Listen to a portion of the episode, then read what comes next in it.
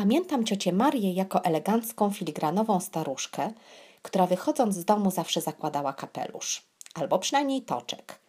W niedzielę zapraszała na podwieczorek swoje przyjaciółki i serwowała im z miśnieńskiej porcelany herbatę z różaną konfiturą i maślane ciasteczka. Grywały w karty, rozmawiały po niemiecku z takim miękkim austriackim akcentem. Pewnie dlatego, że ten język kojarzył im się z balami w Wiedniu i czasami pięknej młodości. Ciocia Maria miała czarnego kota i wielki portret Franciszka Józefa na ścianie, a także całą szufladę koronkowych mitenek. To są takie rękawiczki bez palców, które godzinami przymierzałam, bawiąc się w księżniczkę. Urodziła się w Ustroniu koło Cieszyna, a na nauki i zabawę, jak to się mawiało, rodzina wysyłała ją do Wiednia. Co mnie nie dziwi, bo z Cieszyna bliżej tam niż do Warszawy. Miała w sobie coś takiego, że kiedy wchodziła do pokoju, obecne tam osoby, a zwłaszcza panowie z szacunkiem wstawali.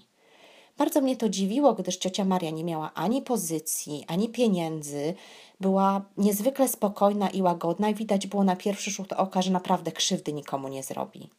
To na pewno nie był typ energii w stylu krew na zębach. Raczej energia trzciny kołyszącej się na wietrze, która jednak zawsze wraca do swojej pozycji. A życie naprawdę zafundowało jej burze i huragany. Wychowana w bogatym domu, większość dorosłego życia przeżyła w pokoju bez kuchni i toalety, do której musiała chodzić do sąsiadów. Robiła to z godnością. W jej rodzinnej kamienicy mieszkali lokatorzy z przydziału. Czy była pokrzywdzona? Myślę, że tak. Wyobrażam sobie moje emocje, gdyby ktoś kazał mi się wyprowadzić z mojego mieszkania, dając mi w zamian pokój bez łazienki. A jednak ciocia Maria nie narzekała ani nie złorzeczyła. Ewoniu, jeśli nie masz na coś wpływu, przejdź nad tym do porządku dziennego, mawiała. I daję słowo, przez wiele lat widziałam, jak tę stoicką mądrość wykorzystywała na co dzień. Pokój bez łazienki nie był przeszkodą, aby co rano pić kawę z mlekiem z cieniutkiej porcelany, trzymać się prosto, chodzić na spacery dla zdrowia i figury, jak mawiała, oraz czytać powieści w bujanym fotelu. Zapraszać przyjaciółki, co niedzielę wypić koniaczek albo wiśniówkę. Elegancko się nosić i mieć zadbane dłonie. I uwaga, robić maseczki z owsianki. Uśmiechać się i mieć życzliwość dla ludzi wokół, przypilnować dziecko sąsiadce, odwiedzić drugą w szpitalu, pójść do biblioteki. W życiu prywatnym była, jak to mówimy, singielką.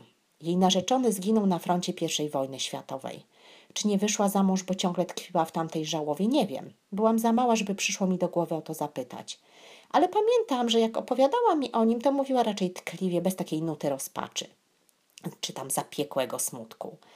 Może uznała, że małżeństwo nie było jej pisane, bo znowu ze stoickim spokojem cieszyła się tym, co akurat życie postanowiło jej dać.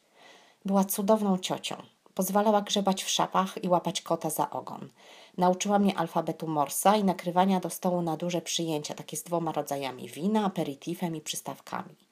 Opowiadała mi dużo o historii Śląska Cieszyńskiego i pilnowała, żebym nade wszystko trzymała się prosto i nosiła głowę wysoko. To mi niestety nie wychodziło i nie wychodzi dzisiaj.